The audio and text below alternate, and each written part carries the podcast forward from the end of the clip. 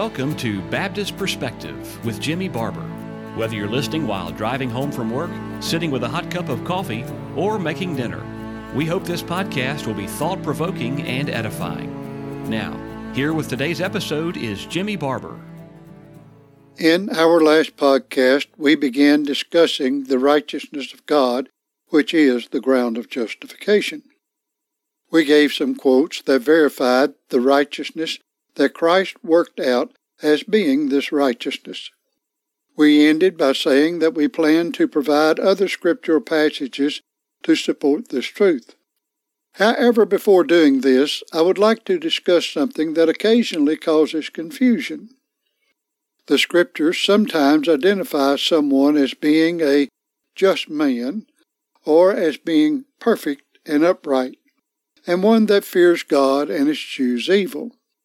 In other words, I would like to direct our attention briefly concerning the difference between the inherent righteousness that resides in God, the imputed righteousness of Christ, and that righteousness that identifies as an individual as being righteous, just, perfect, or upright.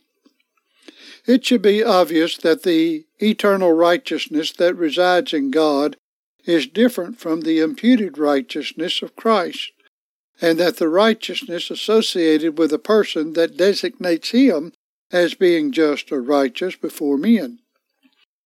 Clearly, that righteousness that dwells eternally in God is of such a nature that it is found only in God.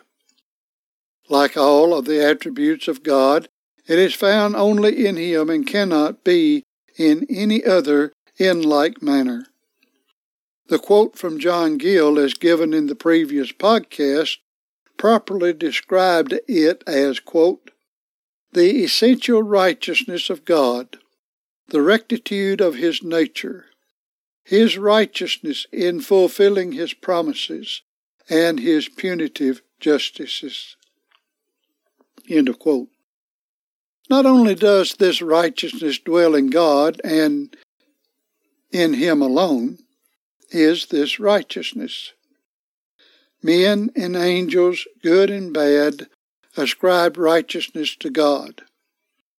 Jeremiah, in Jeremiah 12:1, is a man describing righteousness with God.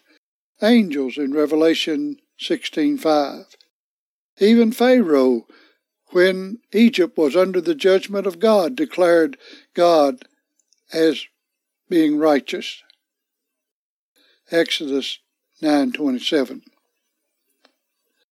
As previously mentioned, the scriptures speak of some people as being just, but this does not mean that they have inherent righteousness that establishes them as being just or declared justified because of their own merit.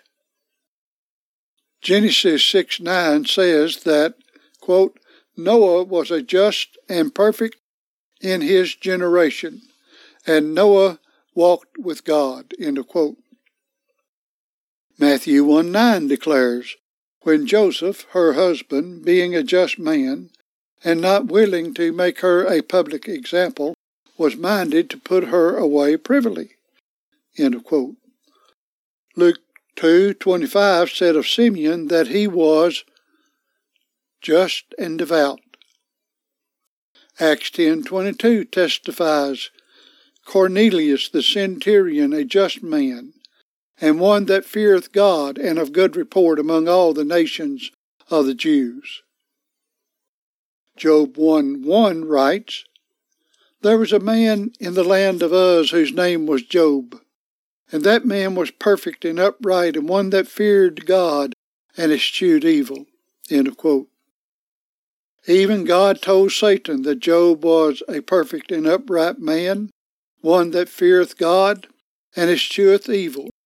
See that in Job 1 8 and 2 3.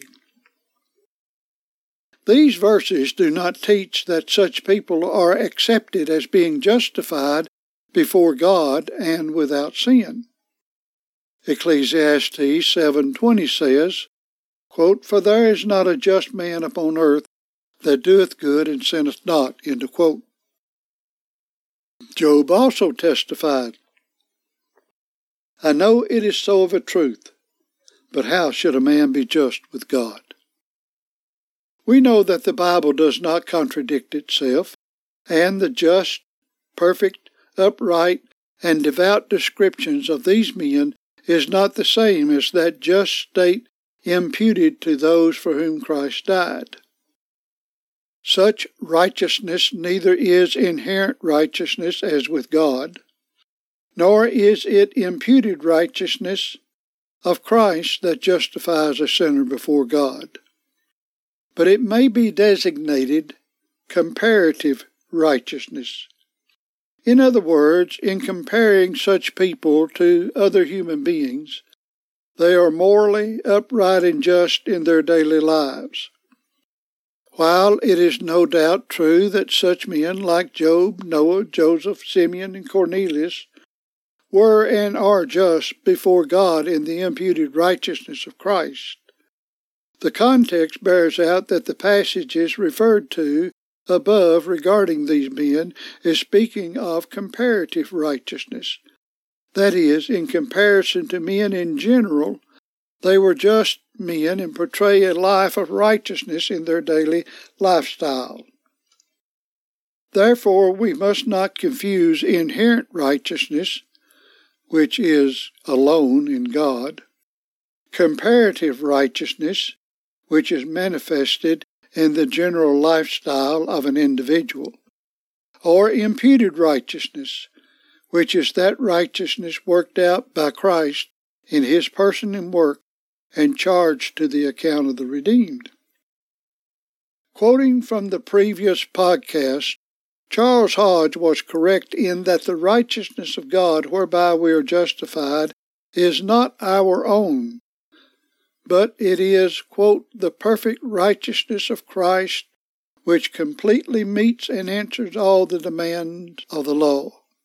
Now we direct our attention to other scriptural passages that clearly declare that justification depends on an underlying righteousness as its basis, and that righteousness is designated as the righteousness of God.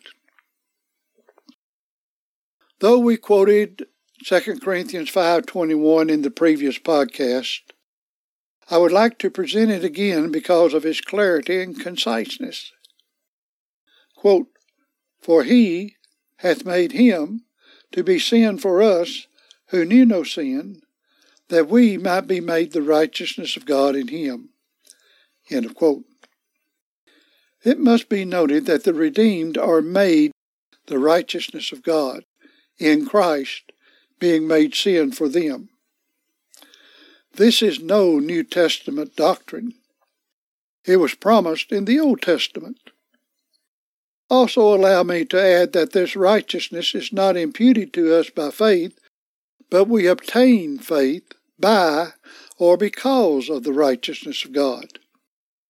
Note 2 Peter 1 1. Quote, Simon Peter, a servant and an apostle of Jesus Christ, to them that have obtained like precious faith with us through the righteousness of God and our Savior Jesus Christ. The inspired Word of God plainly says precious faith is obtained through the righteousness of God and our Savior Jesus Christ. We plan to say more about faith in, and its connection to justification in future studies. But it must be kept in mind that faith is not the cause of justification, but the evidence of it. Likewise, the righteousness of God imputed to one produces faith, and faith does not produce the righteousness of God. Yes, faith receives it into the conscience and heart of a child of grace, but that underlying righteousness is legally imputed or charged to the account of the sheep prior to faith. Nevertheless, notice the following passages ascribing the righteousness of God to the redeemed. Notice the words of Jeremiah 23, verses 5 and 6. Behold, the days come, saith the Lord, that I will raise unto David a righteous branch, and a king shall reign and prosper, and shall execute judgment and justice in the earth. In his days Judah shall be saved, and Israel shall dwell safely, and this is his name, whereby he shall be called the Lord our righteousness. End of quote. It is obvious that the righteous branch and king that is raised up unto David is none other than the Lord Jesus Christ. Even the Pharisees understood this because when Jesus asked them who Christ was, they said that he was the Son of David. Matthew 22, verse 41 and 42. Equally, the New Testament opens saying, The book of the generation of Jesus Christ, the son of David, the son of Abraham. Matthew 1 1. Therefore, we see that Jesus Christ is our righteousness. Regarding the passage in Jeremiah, listen to the comments of John Gill. And this is his name whereby he shall be called the Lord our righteousness, because he is the author of righteousness to his people, and is only so. No creature could be the author of it. Unrighteous man cannot be the author of righteousness, and the righteousness of an angel is of no advantage to man. And indeed, neither of the other divine persons is the Lord our righteousness, for they for though they are both Jehovah, the Father and the Spirit, yet not our righteousness. The Father appointed and sent the Son to work it out. He approved and accepted of it when wrought out, and imputes it to his people, but is not the author of it. So the Spirit convinces of the need of it, reveals it, and brings it near, works faith to receive it, and applies it, and pronounces a person justified by it, but is not the author of it. That the Son of God only is, who is become so by his obedience to the law, and by bearing the penalty of it, and who, having been delivered for our offences, rose again for our justification. And this righteousness which he has wrought out to the satisfaction of law and justice becomes ours, it being signed for us and wrought out for us by a free gift of it is given to us, ours through the imputation of it to us by the Father, and in virtue of our union to Christ and interest in Him, and through the application of it to us by the Spirit of God, who puts it upon us and clothes us with it, and enables us to lay hold upon it and claim interest in it, and which may be meant by Christ being called our righteousness. For the meaning is not that he should commonly go by this name, but only that he should be that unto us which it signifies, and that we should by faith even every true Israelite, every believer call him our righteousness. Say that we have righteousness in him, and make mention of that continually, and express our desires to be found alone in it. For so the word may be rendered, and this is the name whereby he shall be whereby he shall be call him the Lord our righteousness and a sweet name to a sensible sinner it is, to one that has felt the guilt of sin in his conscience, seen his need of a righteousness and the worth of it. That the Messiah is here meant is acknowledged by the Jews, ancient and modern. Isaiah 45, 24 through 25 testifies to this same truth. It says, Surely shall one say, In the Lord have I righteousness and strength.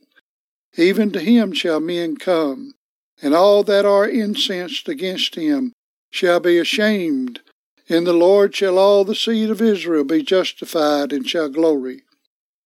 Clearly, this passage tells us that our righteousness is in the Lord and that it is the Lord that we are justified. Again, allow me to impose on your patience by giving some comments on this passage by Gill. Surely shall one say, In the Lord have I righteousness and strength.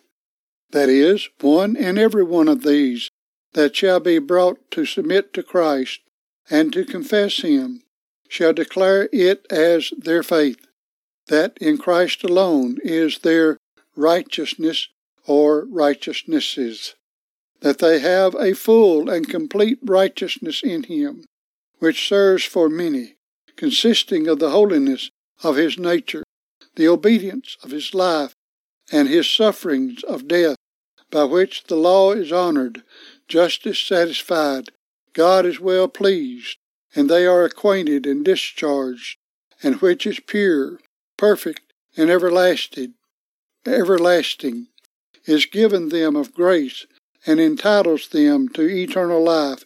And this they have in Christ as their covenant head and representative, and which they come to have by being in him. It is not inherent in them, but is in Christ, by whom it is wrought out, and becomes theirs by the imputation of it to them, and which they receive by faith. And this is an act of faith concerning it, here expressed, and which declares the certainty of it, and of interest in it, and excludes all others. For it may be rendered only in the Lord, etc and seems to be spoken with great joy in an exulting way, and what may be said at all times, for this righteousness is always in Christ. In the Lord shall all the seed of Israel be justified, all the spiritual Israel of God, whether Jews or Gentiles, all the spiritual seed and offspring of Christ, to whom he stands in relation of the one everlasting Father and federal head. These being given to him, and being in him, are justified in him from all things, and these, all and every one, shall be brought to see their need of his righteousness, and look to him for it, and receive from him, and receive it from him by faith, and be manifestly justified in their own consciences as they will be openly at the bar of God before angels and men hereafter. And shall glory in Christ as the Lord their righteousness, not in themselves, in their own righteousness, holiness, wisdom, and strength, but in this, that Christ is made to them wisdom, righteousness, sanctification, and redemption. 1 Corinthians 1.30 Please forgive me for extending this podcast a little longer than normal, but the comments by Gill are so edifying and honoring to the Lord that I thought it good to do so.